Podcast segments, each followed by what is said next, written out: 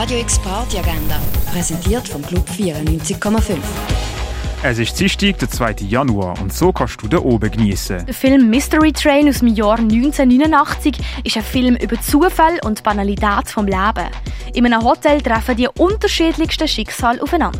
Ein Zimmer belegen zwei Touristen, der Jun und Mitsuko, die auf den Spuren von Elvis Presley unterwegs sind. Im gleichen Hotel ist auch die Witwe Luisa untergekommen und muss sich das Zimmer mit der unaufhörlich redenden Didi teilen.